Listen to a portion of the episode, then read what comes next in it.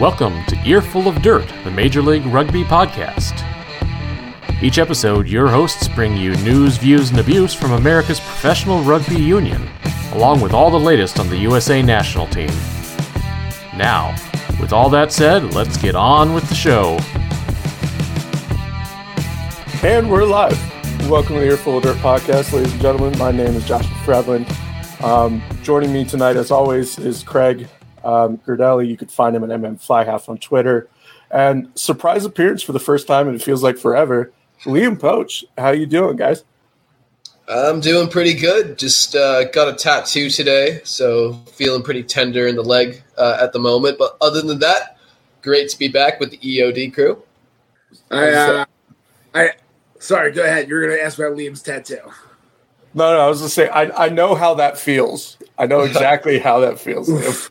So, Yep. all right, Craig, how you doing? I do not know how that feels. Uh, No tattoos for you there, uh, Army boy. pure, pure as the driven snow. Yep. Um, Even temples have drawings, Craig.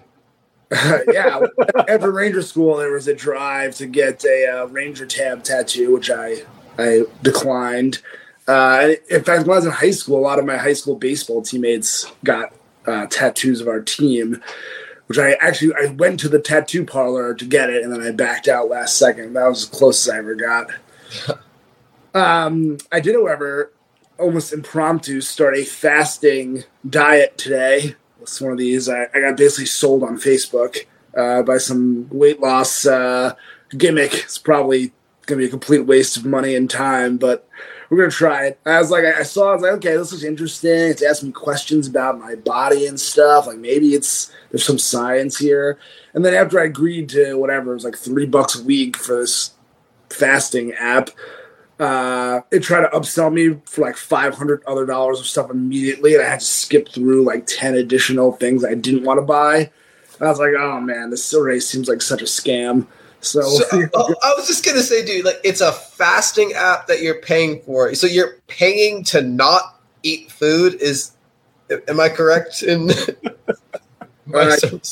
I, I mean i guess in a sense i'm pay i'm uh, paying to not eat food so i'm saving the money on the food and a small portion of that goes to the app um, you know it like tracks stuff for me So it, it just know. like tells you when to not eat food.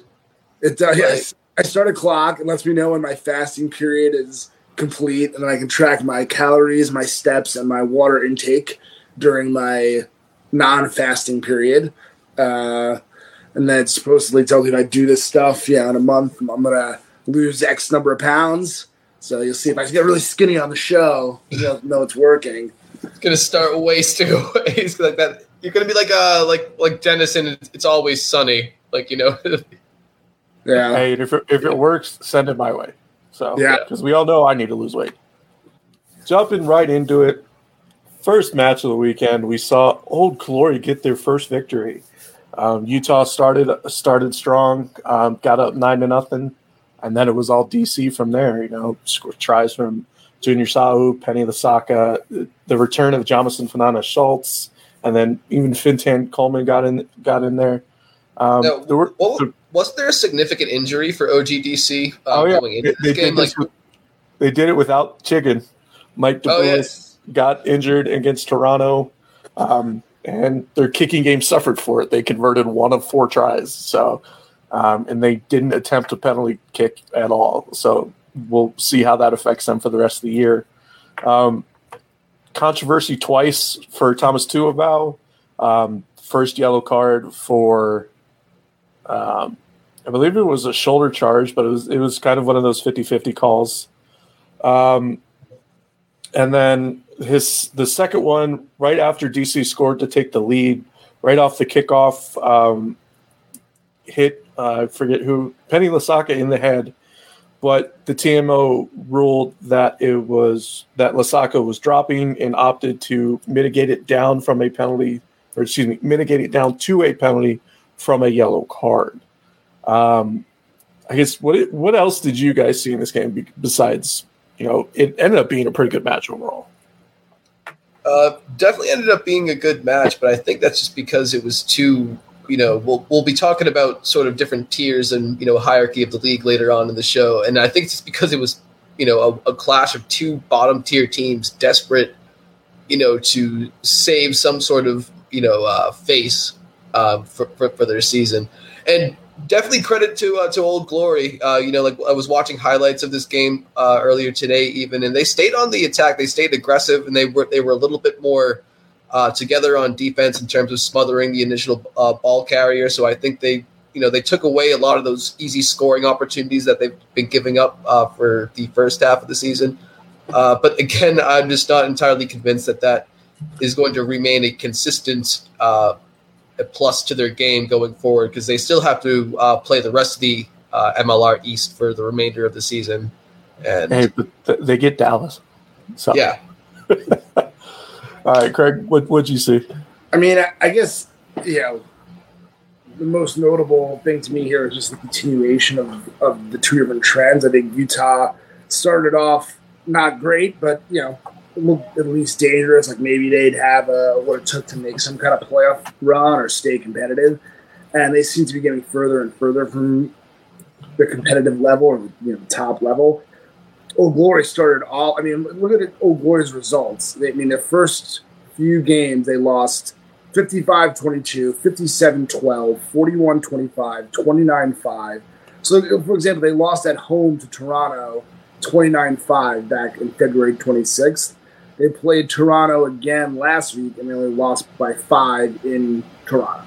So, I mean, I, I think you, are seeing a clear progression. Their last few games, even though this is the first time they've won, they only won by one point.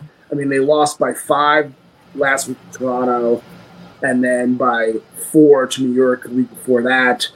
Uh, so, I mean, I, I think they, have really, since Nate Osborne has come into the picture in DC, I think they've really made themselves a more competitive side. Um, probably, you know, not a not a crazy jump to say it's a little too little too late for this season, but um, not too late to be a spoiler, not too late to build up some pride and some team morale for next year. So I guess we'll see. Uh, we'll see if those trends continue. But I, I wouldn't be totally surprised if by the end of this season, Old Glory finishes with more table points than Utah. So obviously, this isn't the NFL, and uh, you know, teams bringing in new head coaches isn't as simple as offering them the most money. But would you guys be surprised if uh, you know OGDC were looking at this as sort of an audition period for Nate Osborne to possibly take over the job permanently? Because you know, if you look at DC, there's a lot to like about it. They have uh, they have really good connections um, uh, w- with the facility at, the, at, which they've been playing um, for Loudoun uh, RFC or sorry for for Loudoun FC because it's soccer. I think it's, I think it's Loudoun United. Loudoun like United, yeah. yeah. So they have a great relationship with that team in terms of getting those facilities. Um, you know, in, in terms of their academy program, they're way ahead of the game uh, when compared with other teams. They also they have they most likely have the number two overall pick coming up in the draft. Uh, or un- unless they traded that away, I think we got to take a look at some of those transactions.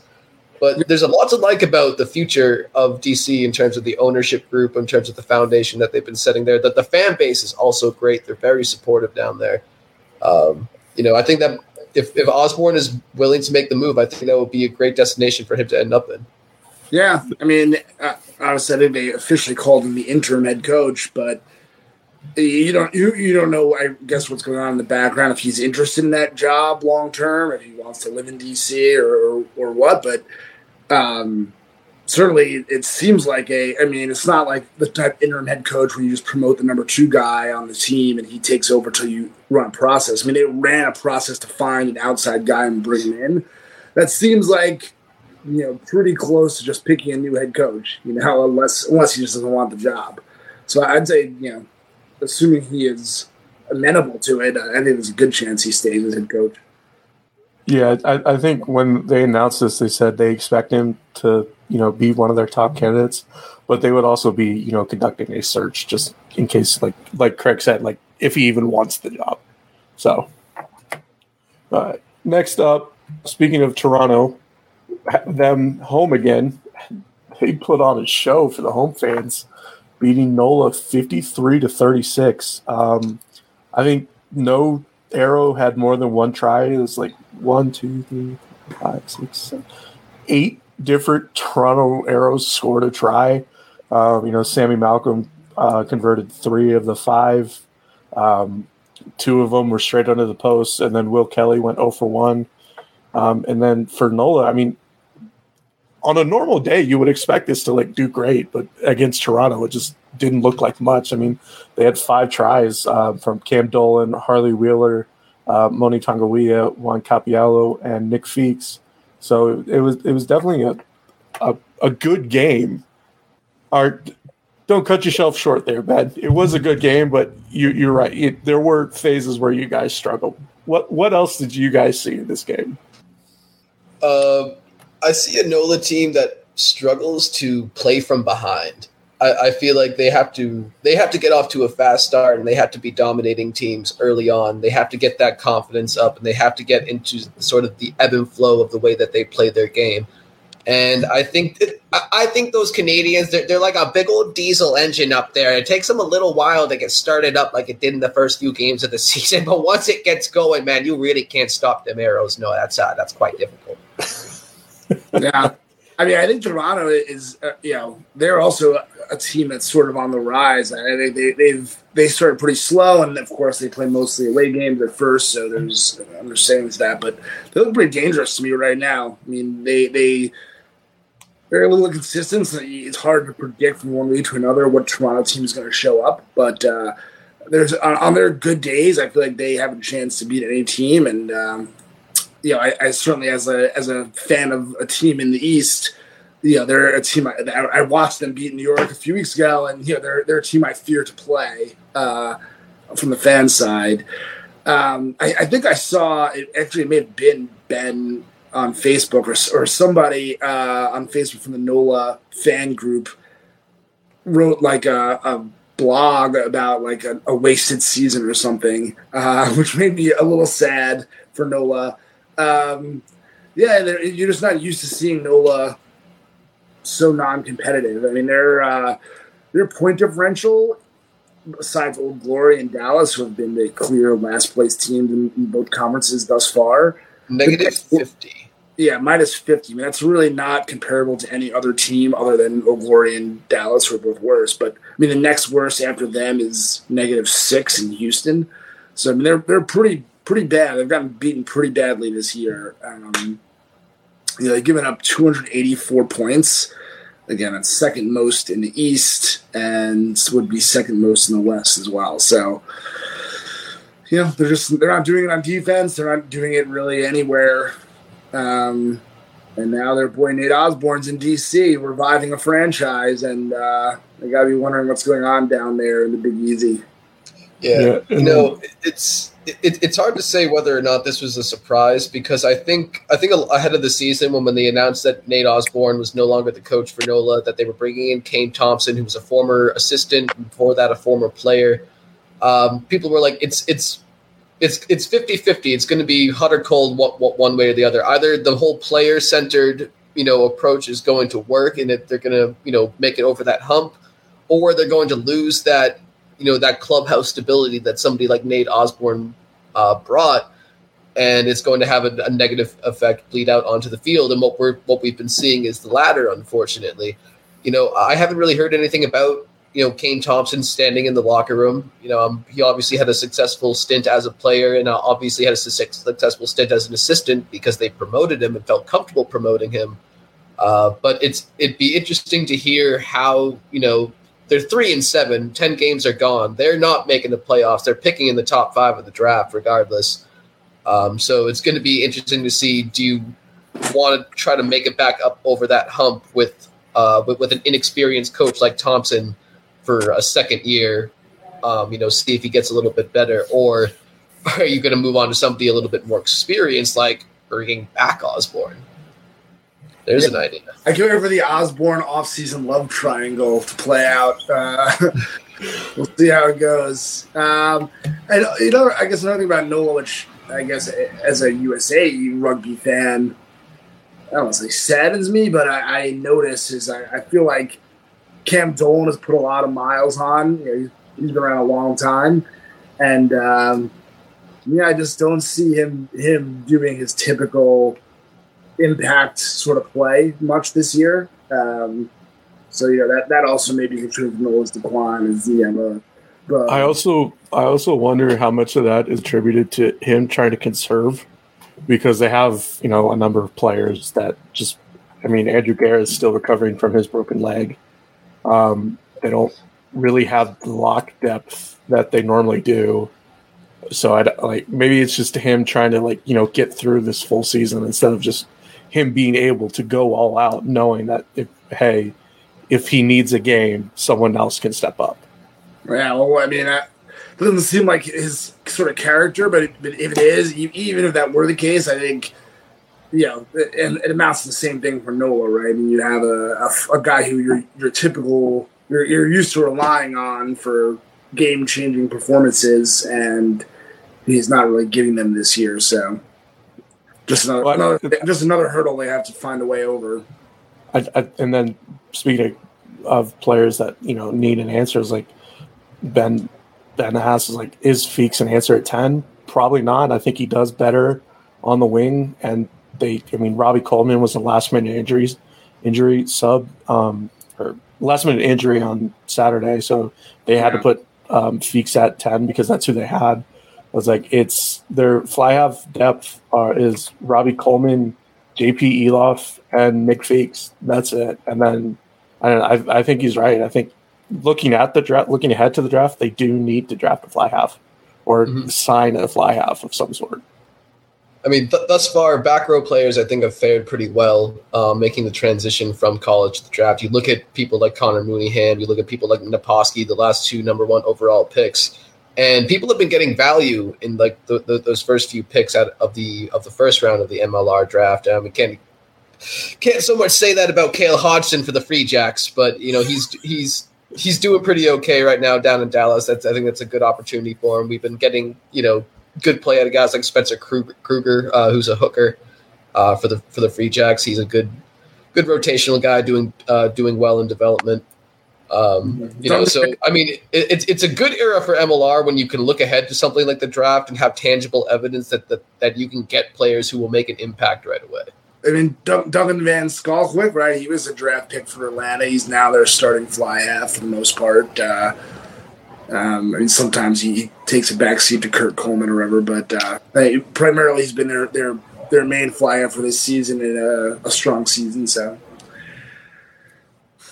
all right, uh, let's move on. Um, but I will actually one cool moment from the game that we don't see that often, and um, that Karen brings up is like the the try off the post. I thought that was you know was a pretty cool moment from the game. Um, but next next game up, Craig, uh, Seattle San Diego. What what happened here? Good game, you know, entertaining game. and this is one of the hard. This was one of the harder ones to pick coming in. Um, I think, uh, I think Seattle had a slightly tweaked game plan this week that um, you know, I, I, think gave them an edge. So I mean, just as, by way of rundown, I mean they started off. I, I think the first score was actually a, a, penalty goal for Pietersen, but the first try was to Seattle. They, they took a lead. They pretty much kept a, a, solid lead throughout. San Diego never let it get out of control. They you know they they routinely score just to keep the game somewhat in range. Um, but they never really threatened to win after Seattle took that early lead. The tries were for Seattle were Icefo, Smith, Hadding, Creel. Diego actually I think scored. Uh, uh, I think they scored. Um, yeah, they scored five tries to Seattle's four. Malcolm had two. Ayuki had two. Uh, and Torori had one. So they actually outscored Seattle tries wise, but uh, between the, the boot of AJ Alatimu, um, Seattle you know, ended up still winning the game.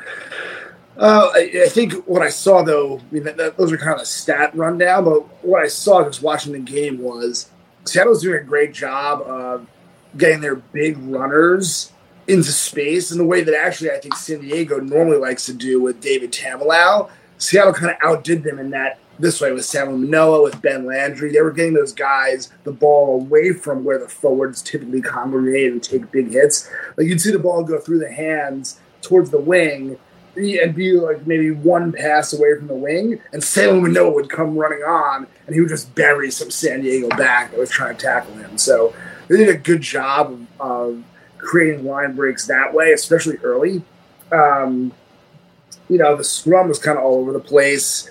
Uh, it, it, went back and forth a bit. Um, but uh, and and the, the other thing they, they did a good job of on the Seattle side was getting the ball to the playmakers in a little bit of space, like not just a foot before taking defensive contact. There was some crazy play where Iosefu ran through the middle and had like a 60 meter um, line break. I forget it was a kind of a maybe it was a kick. Uh, it, it, was kind of a weird broken play, but stuff like that or to to uh, Lopeti, they got the ball away from the nine basically where I think it was getting stuck last week I, I think having AJ Alatimu start really helps Seattle, and I think he, he enables a lot of it to work.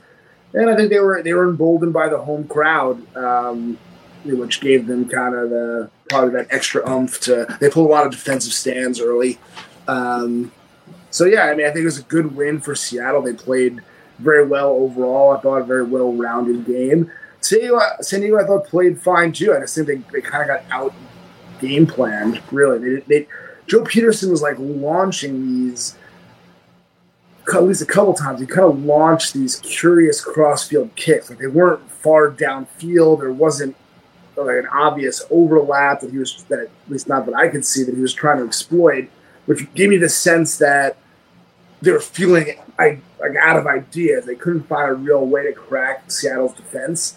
Um, and so they was kind of taking hail mary shots to see if, if they can generate something that way. So uh, you know, I thought good good effort by both sides. Classic Western Conference OG battle. I think I saw. I think I heard them say in the pregame that these two teams have played each other more than any other two teams in MLR history. Uh, so if, if, I heard that right, that's cool. Uh, but nice, nice win for Seattle. They they stay in the playoff race for at least another week, and uh, let's see if they can build some momentum from that. Liam, what'd you see? Um, unfortunately, that game was at the same time as Houston versus LA, uh, and a game that I was actually at. Um, I mean, I, I, saw some of the highlights uh, from it, obviously, when I was just doing my research ahead of the show, and I, I you know, I, I, noticed a lot of uh, the stuff that Craig had uh, had mentioned. Uh, I kind of see Seattle as sort of the Toronto of the Western Division, though, because you know, in, in just kind of like uh, uh, kind of like Toronto, they're stuck with that in that log jam right now with New York in the standings for the for the number three seed in the playoffs. Whereas Seattle is jammed up there with Houston and with San Diego, uh, you know, at five and five across the board. Um, and Seattle's it, they're not a team where you're like, oh, they're a clear you know contender, they're a clear threat to winning the MLR Shield. But at the same time, they're they go along with that age old cliche, nobody wants to play them. No, nobody wants to play with them with the playoffs on the line. Well yeah, nobody wants to play anyone with the playoffs on the line. You always run the risk of losing. But Seattle, dangerous team nonetheless. Um, and also my former roommate Darrell Williams there um, in development, second round pick. Love you, man. uh, yeah, you know, I, I, I didn't wasn't paying much attention because I think you're right, Liam. I was paying more attention to LA Houston, um, yeah. just because where the revenge might have come into play. But you know, I, I was taking peaks and it was slow start, and then it was just all of a sudden, poof, there was a bunch of scores, and and it ended up being a great game. So, and then speaking of the LA Houston game, while you were there, Liam, we saw you almost get hit with a ball on TV. Um, how was the experience, and then how was the game? Uh, the experience was great. Um, so my first time around when the when uh, when I went to the game when they were playing the Free Jacks, I parked you know, like a mile from the stadium and walked because I was like thirty dollars for parking. no, no, no. But this time around, I, I left my apartment in here in North Hollywood like 40 minutes before the game. And of course, getting to the Coliseum in the middle of the afternoon on any day of the week is a nightmare. So I ended up parking in the pink lot, paid the $35 for parking, you know, after the $47 that I paid on Ticketmaster for the ticket in the first place.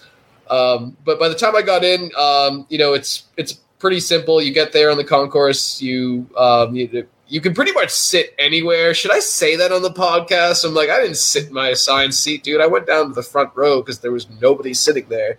um, and it looked like I was the only uh, person wearing any Houston gear other than uh, the, other than their team employees. Uh, but everybody was cool. Uh, they didn't let me keep the ball, man. So, all right, so, so, so this is so funny. So they they kicked the ball out of bounds, right? And I caught it. This isn't the one that almost hit me in the face while I was drinking my martini, but so I catch the ball and I throw it back to one of the Houston subs. I'm gonna have to look up again who it was. It was uh what, what was his name? It was But wait, you wanted to keep it, but you threw it back to the sub. yeah. Uh, oh, oh, it was Diego. It was Diego Fortuny. So Here, can I keep this? well, no, no, no. So I threw it back. I threw it back to Diego, and he was just like, "No, dude, you keep it. Make sure that like you know you don't you don't give it to a Giltinis fan." And I was like, "Dope. I don't think they're gonna let me get away with this." Uh, and sort of security came over, and I was just like, "Yeah, here you go." Uh, but then like, I don't have a rugby ball. I'm just yeah, right. I'm, I'm pregnant. Did Did you look at Diego after that happened? But no, I didn't. I didn't want to. Maybe he was setting you up to get in trouble. He's like, yeah, Yeah. you keep this. Anyways, like security, that guy just stole the ball. yep, I, I took it from the ten-year-old ball girl. But uh, but no, thirty-five it bucks was- for parking. You can't even keep the ball. But second second time around though, I was drinking my sixteen dollar Giltini, and ball gets kicked out of bounds almost and hits the chair like right next to me, and of course I'm just that guy like ah, you know. But uh, but yeah, over it, it was a great experience. Um, it's you know it's definitely not you know Veteran Stadium in Quincy. Um, you know definitely not Aviva, but uh, you know great fans. They're very spread out, so it looks like a lot less people than it actually is. But uh, still, so in terms of the game on the field, though, so final score 17 to 12, LA Giltinis over the Houston Sabercats. Uh, Danny Barrett for the Houston Sabercats was the one to draw first blood. Uh, that was just scored just a few feet away from me there in the stands. It was it was nice being on the side of the field where they scored most of their tries, as opposed to the second half where that wasn't so much the story. Uh, but however, LA was able to battle back. Um, and uh, they, they were they were able to put up uh, some pretty. I, I I'm not going to call it champagne offense because it wasn't very high flying, but it was just very consistent. It was very, you know, by, by the book, mechanical, moving up the field, and a lot of that had to do with the fact that the forwards for LA just completely overmatched uh, the team of who was it for Houston? It was it was Muir, it was. Uh, The try scores? No, no, no. For, for uh, their front row is Mc, McDonald, Muir, and Zeiss for, for, for Houston. That front row, I, I, I hate to make it sound personal, but that was one of the worst front row exper- uh, performances I've ever seen in Major League Rugby. At, on two occasions, I believe, LA was able to win the scrum despite it being Houston's put in.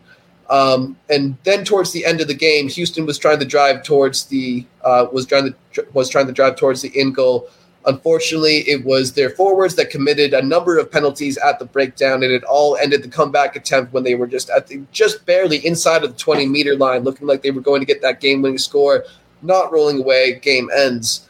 Uh, yeah, the, need, Houston needs better performances, needs more dis, uh, needs a more disciplined performance from their forwards, uh, from their whole entire team, in fact, uh, because they clearly had they clearly had the talent to get past the LA defense. Um, there was uh, guys. I'm sorry, I'm awful with name name pronunciation here. The number the number eleven for Houston. Um, Kurt- Jerry Uh, Jerry Lobachon, What? Jerry Lobachon, something like yeah, that. yeah, Lo- yeah, Lo-.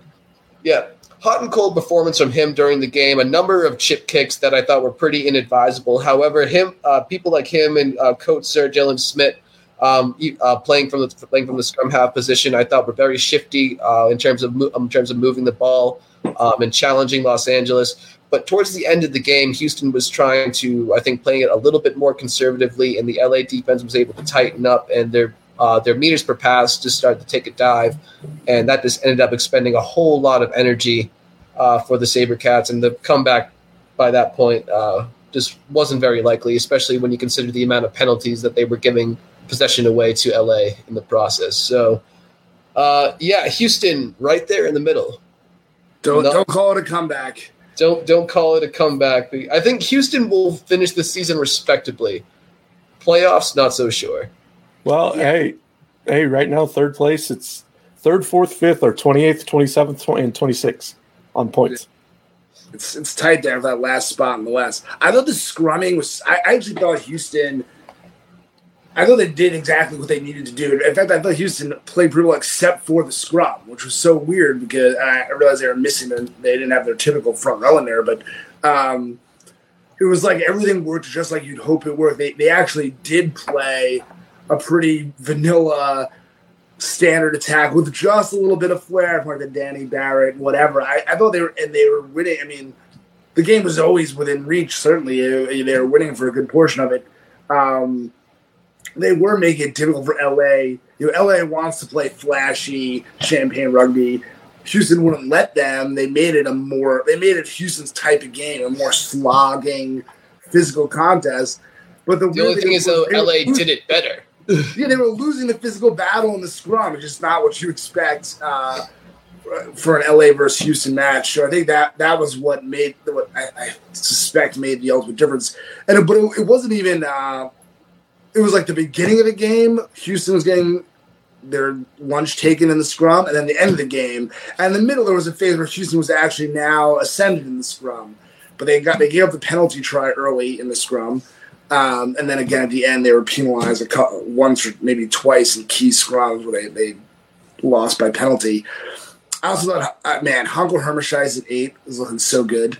Uh, I mean, he's just playing really well. I, I, feel like this experience in LA with the people around him there and getting more regular time at eight, which maybe is a better fit for his skill set. Um, I really feel like he's developing. I mean, I've, I've always had a very high opinion of Hanco. Um, but I think he's really developing into an international level weapon, and uh, I hope I hope he gets some reps at eight in, uh, in a USA jersey.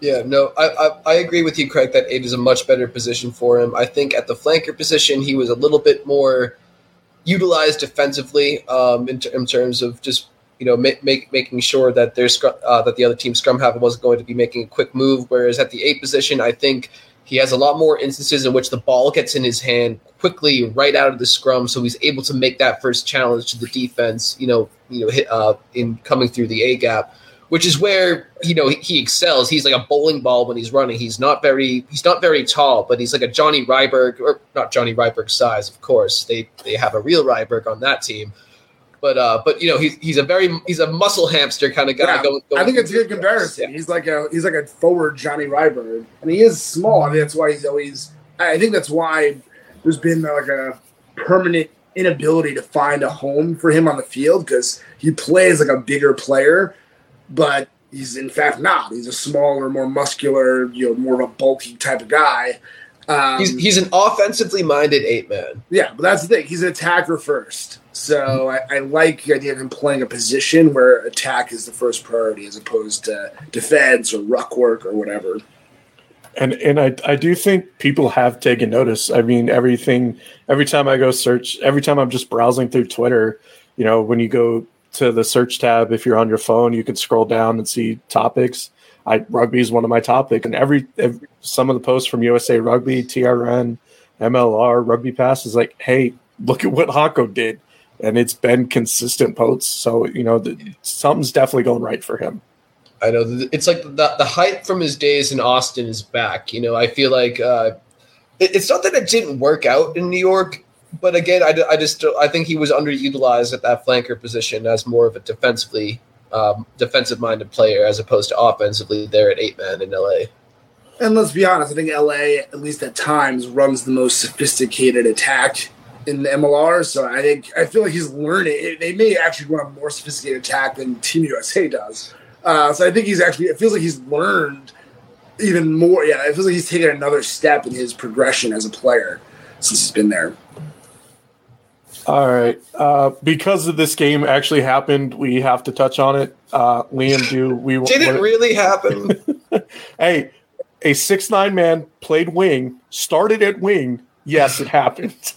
if a jackal gets drunk on a Gilgroni in the woods and no one's there yeah, all right. So what was it, dude? Like 55 to 3? It was 57 to 3. Yeah. 57 to the, 3. the record record margin victory in Major League Rugby. Yeah, well, dude, so not gonna lie, one time my rugby team in college, we lost like 104 to like like nine or something like that. Like like You- it, it the, the numbers. You sure you aren't thinking of the Eagles this and the. All Blacks? What? You sure you I aren't thinking of the the- Eagles and the All Blacks? There's Yeah, a breaking right. point. I I think anyone who's played rugby could admit this if they're being honest. There's a breaking point in a game where you're losing by enough that you stop trying, and then you lose by like triple that number and by the end. So I guess like an interesting question is in the MLR, what is that gap when you're like, all right, just score. I'm not making. I, I think it was like 40, maybe. Or, or honestly, I, I think it was. I think for the Jackals, it was like 0 and 5, 0 and 6 in their record. Because I haven't seen them try a whole lot since then. They're they're lining up for the for the next number one overall pick. They they're lining up to get a new coach. This year is a wash. This year was meant to build their fan base, sell season tickets. Uh, everybody has a good time becoming a Jackals fan. Uh, but yeah, oh my god, what the a Jackals have given up a stunning 427 points. The next highest in MLR is 352. So they're you know 75 ish points more than the next highest, and that's 352 is massively higher than the next closest, which I think is So, uh, breaking breaking news here on Earful of Dirt: the Dallas Jackals are being relegated to the PRP. Uh, Ombak will be will, will be making their MLR debut next week.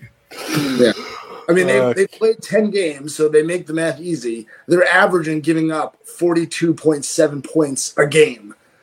Uh, pretty, that's pretty tough. Uh, Yeah. I think there's just there's just a psychological breaking point where you stop being willing to like put your neck and spine on the line to make a tackle.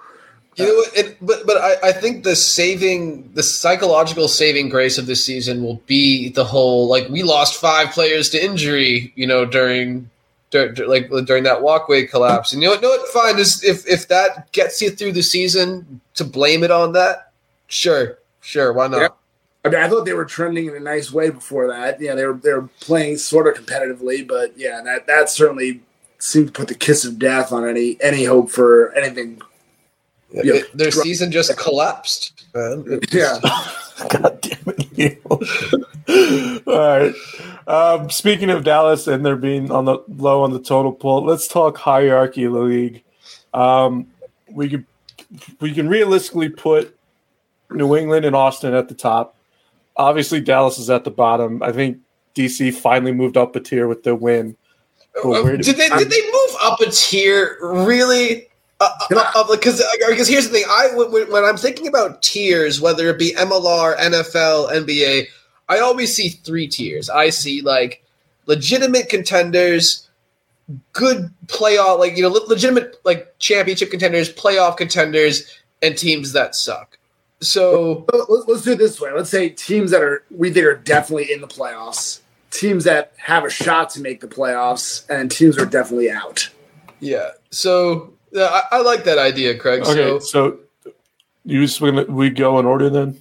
We Yeah, teams that? that are definitely out. Dallas, Dallas, Utah. Florida, No, is Utah definitely out? I'd say probably. U- U- Utah right now is at two and seven, 14 points. They're behind. The next closest is is Houston in, in the Western Division at twenty six points. They got So that's twelve. So that's twelve points. What? So 14 You- well, yeah, they gotta get they gotta get up to thirds. They're, they're 14 table points in the hole from a playoff spot. Hmm. Yeah, they're probably they're probably out. Yeah. that's all. I mean- at, at, at this point, when math gets involved, and don't get me wrong, I don't like that. the The West still has still has a bunch to offer because you know, but uh, the the gap between Austin and Houston is ju- just like you, you, Utah and Houston is twelve points, but thirty eight versus twenty six is a lot different than twenty six versus fourteen. Um, you- and, and right now, the number 20 in the, the, the three seed is 28 points for San Diego. So that's only a two point difference. So, yeah, so for Houston and Seattle, mathematically, it absolutely makes sense that, that they're still in, in playoff contention. So I would put them right there in that middle tier, along with Toronto and, and Rugby uh, New Jersey or Rugby Hobo, uh, what, whatever you want to call them. Hoboken United. yeah, Hoboken United. Hoboken United, 'cause- Because right now, that, that, that number three seed in the East is also neck and neck at 30 points apiece for New York and for Toronto. Um, Nola, 19 points, only 11, you know, point difference there. What do you What are you guys thinking? Because I mean, Craig, you're the one who works in finance. Me having well, hey, degree. re- real quick before Craig, you get going. Um, technically, Dallas is not mathematically eliminated yet. There's Well, this much of a chance. yeah, I mean, it's probably not true though, right? are you factoring that some of these teams play each other? It's like one of them will have to win or draw, or Well, say, so um, I've I apologize. I forget who keeps track uh, on the ML Rugby subreddit. Let me actually look real quick. Um, Oddball Gentleman, who is, or, or excuse me, I apologize. John Hooley is actually came up with this. Um, big Austin fan. Um, Dallas will be eliminated from playoff contention with a loss versus Old Glory and a San Diego win or a Seawolves bonus point win. this So they're still technically in the There's- race. There's still a chance. There's still a. It, do you guys remember? Like, I don't know how much like you followed like NFL on social media, but like people were obsessed with laying out the Lions' path to the playoffs. Like when they were like 0 and 10, 0 and 11. Like so, somebody would just be like, like would go through every single game coming up, and they're like, "This is what has to happen." That's good. That's that's you know when our, our fan base in MLR is maturing that we're that people the fans are, are calculating playoff scenarios. But yeah, so I, I mean I, I think I, the, that seems pretty. Let's say this: I think the East is clear. Well, you know what? I shouldn't even say that because let's put this thing in context. New England is first in the East with thirty-seven. Uh, you know, Ho, Ho, Hobuni is uh, fourth with thirty. So they're seven points out of first the gap between one and two in the West is five, 38 to 33. So number three in the West is 10 points away from first. So RUNY is actually closer to first in, as a fourth place team than San Diego is to first as a third place team in the West. So the East is actually still even even the even though the West is very competitive in the middle, the East is still pretty even along the top. Um, but I, I do think you know intuitively I agree with you. Ian. I think the the middle tier is probably Toronto, RUNY, San Diego, Seattle, Houston. I, I think the definite ins are Austin, LA, New England, and Rugby ATL. For sure. And it, it's funny though, because a few weeks ago, I don't think we would have put LA in that top tier. Yeah, You know, I, I, I think coming out of the West, we probably would have said San Diego, where you know we might have even said Seattle, or we might have left a, a, another uh, Western team out of the out of the top tier altogether. yeah, Because Yeah. the, the, the the West, you know, for for the first five or six weeks of the season was not impressive. It wasn't uh, outside of Austin. It wasn't very competitive. Um, although LA did score that victory over New England in week four. Still, yeah, LA is the only team that can beat the East. That, that's we've determined. Uh, LA destroys the East, and every other Western team s- struggles. Uh, I, I was going to say we, we need to wait. I think we kind of need to wait maybe a couple more weeks to see until Austin plays another East team because both times they've played an East team, they have lost pretty badly. Yeah, and and in truth, I mean, they so look at they both both teams have played ten games. Austin and LA have both played ten games. Uh, I mean, their stats are are um, defensively they're like almost identical. Right? They've given up. Austin given up 139 points. LA's given up 146. So, I mean, those are pretty close numbers. The, the real gap, I guess, is Austin has surprisingly scored quite a bit more than LA. But is that a is that something we really expect to continue for the rest of the season as LA kind of returns to their form from last year, and you wonder if Austin can maintain the pace that they started at. Know, you might, you know, I don't think it's crazy to, for someone to speculate that LA might, you know, even surpass Austin. Uh, I mean, they're, you know, they they seem to have the the skill hidden in there somewhere. It hasn't come out all the time this year, but Well, also because LA has been finally been playing like they don't have Ashley Cooper and they don't have Ito. They, I, I feel like they were still trying to run some sort of system, like you know, hoping that one or two players were going to be just that level of dominant, and that wasn't happening. And, and teams and uh, the teams that they were playing knew that that knew that that wasn't going to happen, so they defended them you know, in kind. I feel like LA is finally playing more complete games, using their roster in a more uh, you know complementary manner to one another. Um, you know, the, the the usage of Hanco being a great example. The fact that you know playing at eight man, he's getting a little bit more early opportunities out of the set piece to make an impact. Um, so I I I totally agree that LA could very well uh, surpass uh, Austin as the one seed. Uh, hey man, give me a playoff game to go to in, in LA. Come, in, in but now didn't uh, uh, did I see today that there's a disciplinary finding against uh, the Giltinis, the, the I don't know the tenth string fly half they've gone through this season. Yes, or Orene Ai'i has been suspended for his next three matches, um, and they have said they specifically specified next three meaningful matches.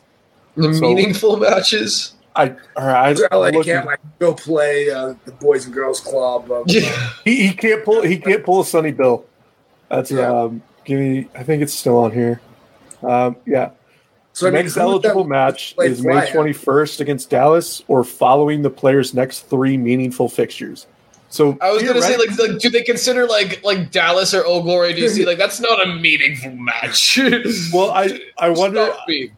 Well, we made the. I just made the joke, but I do wonder if theoretically he could pull a Sonny Bill, like go play for you know on back or somebody for a couple weeks and or something like that. Well, it seems like that's expressly what they're trying to prevent with that language or the rulings. I'm going to say you can't do that. Um, he enrolls in UCLA. Just yeah, because it's funny is because um, it that that asterisk isn't on any of the other suspensions.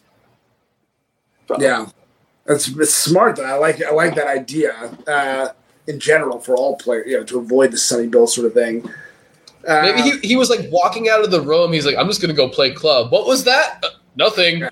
I'm gonna make, I'm gonna make a note of that. I played. You know, he played in the co-ed touch, you know, uh, LA league for uh, three days in a row. Monday, Tuesday, Wednesday. He's back from the suspension. Uh, but um, uh, so I mean, who with him gone? Who's the fly half? Burton. Luke Burton's back. Burton's back. Yeah, he's been playing twelve for the past couple weeks. Well, he wasn't doing so great at the beginning of the year. There, there's uh, also the rumor that Giteau is close to returning as well. Yeah, I heard that they're going to get a seven foot one winger to step in at fly half. as long as he thought six foot nine was impressive. Or like a Johnny Ryberg at fly half type of situation here. That's kind well, of hey, funny, like that muscly you, man, like in the middle of the field making his little short arm passes everywhere. You joke, when, uh, but we want to see him kick. Yeah, remember when Paul Emerick shook, shook things up because he put like um, Osea at fullback, he put Zach Pangelen in at at, uh, at scrum half. Um, he had one other really weird position that that year, but I don't know. I, I, I love it when when people just switch like you know, it's not like inside center to outside center. I love it when they're like, you know, know what? We're gonna put this prop at wing. We're gonna see what. Like, let's. It's kind of like what they did with Bastro. You know, I don't like. I know they don't like to say that he was a prop, but he was a prop. yeah. Well, I think you know, uh, LA's season turnaround. I mean, it was it, you know they didn't play that long when they were struggling, but it did happen to occur with I think the rise of. Uh, I'm gonna try to say this guy's poor gentleman's name correctly. Orene Ai'i. Is that how you say it? Orene Ai'i. Orene, yeah. Um, Close enough. So without him, I mean that that could be the thing that derails this this you know recent surge from LA. All right. Uh, we'll go lightning round real quick. Uh, we're we're coming up on time for I know a couple people. Um, real quick, the U.S. government has endorsed the World Cup bid. Uh, the White House has announced they will do or they will help promote the sport in the U.S. and worldwide in a sustainable manner, and will do and have made will have promised that legislation will be passed if awarded the World Cup bid. If you would like to read the letter in full, please go to usabid.rugby. Yeah, uh, th- th- this is a really good thing to happen because I think um, World Rugby, one of their big concerns was about getting venues and about getting financing for certain cities and whether or not they could get the backing. I think with the backing of the federal government, it's going to uh, you know quell a lot of the fears of the people at World Rugby, uh, even though they're ones to talk about financial issues. Yeah, I mean, isn't it going to quell their fears though? I mean, is there such a thing as promising legislation is going to be passed? Can you do that? Because seems Well- like they don't, they don't uh, very easily pass much legislation. Yeah, and Hold- honestly, hold man, take take it from a progressive. Uh, Biden promising something doesn't always come to freaking. Hold on, hold on. There is a congressional bipartisan rugby caucus. Yeah, and how how So- many votes did it carry? Uh, it's probably a decent number because there's like I, I forget they brought it up originally. I forget how many people, because I think they passed a resolution supporting this bid a, a couple weeks ago. So All right, well All right. that'll be the that'll be the the foothold of bipartisanship for Invictus too. When uh, when rugby, co- yeah, first rugby broke apartheid, then it comes to the USA and it solves our polarization problem. all right, Rugby's what brings the U.S. together. Finally, hey, you never know. All right, picks of the week. Um, unfortunately, uh, games are overlapping once again. Um, we have three games all starting at the same time. Um, so these three games red are zone. Yeah, I know. We all these three games are all starting at 8 p.m. Eastern on Saturday, April 23rd. First up, Toronto versus Houston in Houston on the Rugby Network. TSN if you're in Canada, and then um, SW2, whatever the hell that is. Um, so, Liam, who you got? Uh, I'm going to go Toronto minus three. Craig? Liam didn't give us any any insight into how he arrived at that. I, I think uh, I think these two teams play similar sort of game, when, at least when they're playing well, like a, a very solid fundamental game with a little sprinkling of excitement here and there. Uh, so I think it's a, a good matchup. I think Houston being home, I'm gonna give them the win. I'll say Houston by three. Yeah, because I don't. Toronto played well, started playing well on the road before they went home. But I think Houston, especially if it's windy, because for whatever reason, every game in Houston has been super windy. Aveva Um, is a really windy place. Like, believe me, dude. Like, I, I spent months there, freaking uh, outside at practices, thinking, "Oh, it's Texas, it's hot." No, dude, it gets cold, especially in the evening. It's wind is blowing. Screw that. Yeah, I'll go Houston by five. Um, next up, East East East Coast test for Austin. I don't know why I said East three times. Um, also, Saturday, April twenty third, eight p.m. Eastern on the Rugby Network. Your view, Austin facing Nola. Craig, who you got? Then you said Eastern, four Easts. Uh, yeah, like it's this should be an obvious Austin pick, and yet I just feel this is like a trap game for Austin. Struggles against the East.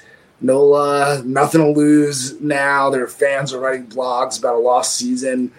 You can almost see this going uh, to be a huge upset for Nola. So I'm going to pick Austin, but when Nola wins in a big upset, pretend I didn't do that and just replay the tape when I make this comment. So I'm, gonna, I'm gonna say Austin by nine, but I would not be shocked at all if Nola just like pulls out a crazy upset and wins by ten. Yeah, uh, I, I really have to agree with Craig on the, on this one. That this this has the feeling of a trap game just in my gut, but uh, I'm actually going to roll with it. I'm going to say Nola by three, uh, and I'm going to say Austin two yellow cards in the game. There's going to be something to point to at the end of this. Hey, if they were if ta if tap starts working again, maybe you can pick that during the game. Um, let's see, Liam, you play music? No, Oh, wait, sorry, that's me.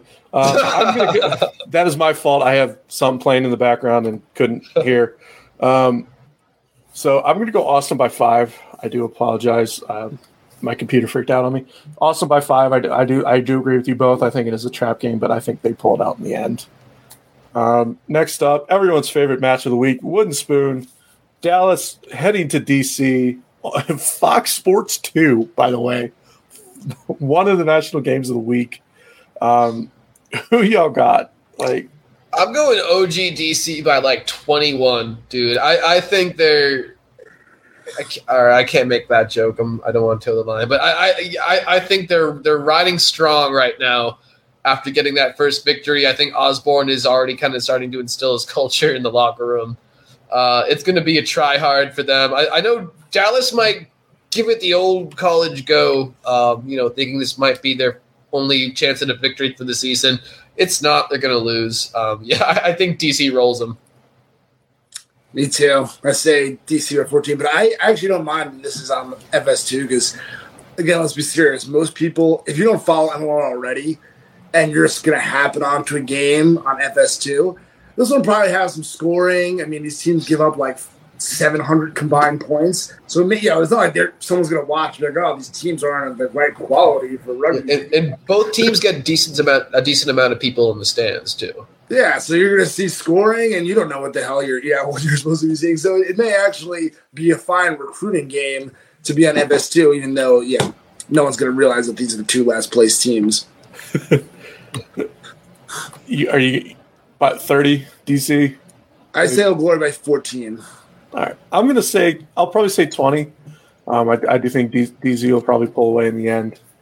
Um, next up, also on Saturday, but this one at 10 p.m. Eastern, Seattle visiting Utah.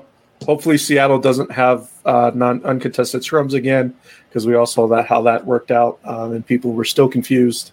Um, Rugby Network, Fox 13 Plus, KJZZ um, in Utah, KSLSports.com, radio broadcast. I think it's ESPN 700 AM. Um, This is it's just way too many places for this game to be showing. I, One, I know two, three, four, five different venues. four of them are Utahs, so don't worry. Um, I Oh, oh, did they did they give like the Utah like commentators somewhere to go have their extremely biased commentary, like you know, in, in like a private space? They're like, hey, if you if you want if you want to hear people just absolutely clearly rooting for one side over the other, come tune to this channel. made that call? Come on. hey, we'll, we'll we'll see how it goes when they're going to lose by ten points. I'm taking Seattle by ten. I'll take. Uh, I'm I'm gonna go Seattle minus seven. I think Seattle's a lot more solid of a team, playing for a much more likely playoff spot. Uh, whereas Utah, I don't think your Shield prediction's coming through, Craig. Sorry. I don't think so either. Uh, yeah, I'm going to say Seattle by seven. All right. Uh, the other national game of the week, this one on Fox Sports One, in in Hoboken, we have the Free Jacks visiting New York, excuse me, New Jersey on Sunday, April 24th at 2:30 p.m. Eastern. Um, I this could go either way. I know um, it was looked at it was exactly that way the last time these two teams played. Um, I do think New England has the momentum. I'm going to go New England by by three. Craig, Hey, did you ever wear that Red Sox hat, Craig? Well, no, since you skipped eight weeks of the show, I guess you'll never find out. Yeah, right. uh, oh, God, this pains me. I think I have to pick New England. I just, you know, RUNY has seemed so lifeless to me lately. Um, really uninspired plays last few weeks. Of course, nothing like a New England game to bring out the inspiration in the New York side. So I'll be hoping uh, for a, a nice New York performance, but the analytical side of me is going to say New England by six. Uh, I'm gonna go New England by. I'm gonna go New England by eight.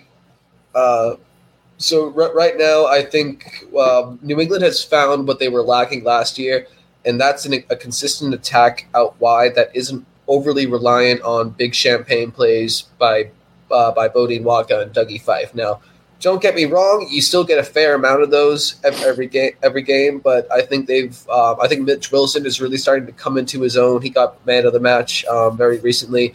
I think he's been one of the most underrated players in the league. You know, since the Free Jacks came in. Um, but regardless, I think that that backline, I think that backline unit has been really uh, working in a cohesion that that they were lacking last season. I think the scrum still needs work. I think uh, I think the set piece execution, fr- from the scrum to the lineout, needs work in general. Uh, but I think that's something that can get you know fixed in the latter half of the season. Uh, that chemistry is still growing, uh, especially under a new coach with some new players. Um, and kind of like Craig said, I I, th- I feel like New York is still definitely a contender. There's definitely a dangerous team uh, with the pieces to, you know, make life make like make life difficult. Uh, but it's been their ability to finish in the second half that I think has been their downfall for the couple couple of games that they've lost so far. Uh, whereas I think New England has actually started to get over that hump. I think they, they think they've been playing some of their best rugby of the season in the final uh, 20 minutes of these games um, to, just to secure victories uh, or almost lose them in some of the uh, you know uh, the, the exceptions to, exceptions to that observation. So I'm going to go New England minus eight in this one, uh, securing that number one seed. Go go Sox. I, I, will say I will say that New York didn't get a bye week after losing by 40 points, so. Ah. There's probably been a lot of soul searching in the last 13 days or whatever you know it will be by the time this this match occurs. Uh, so uh, yeah, maybe they'll have a fresh outlook on life, uh, but we'll see. All right.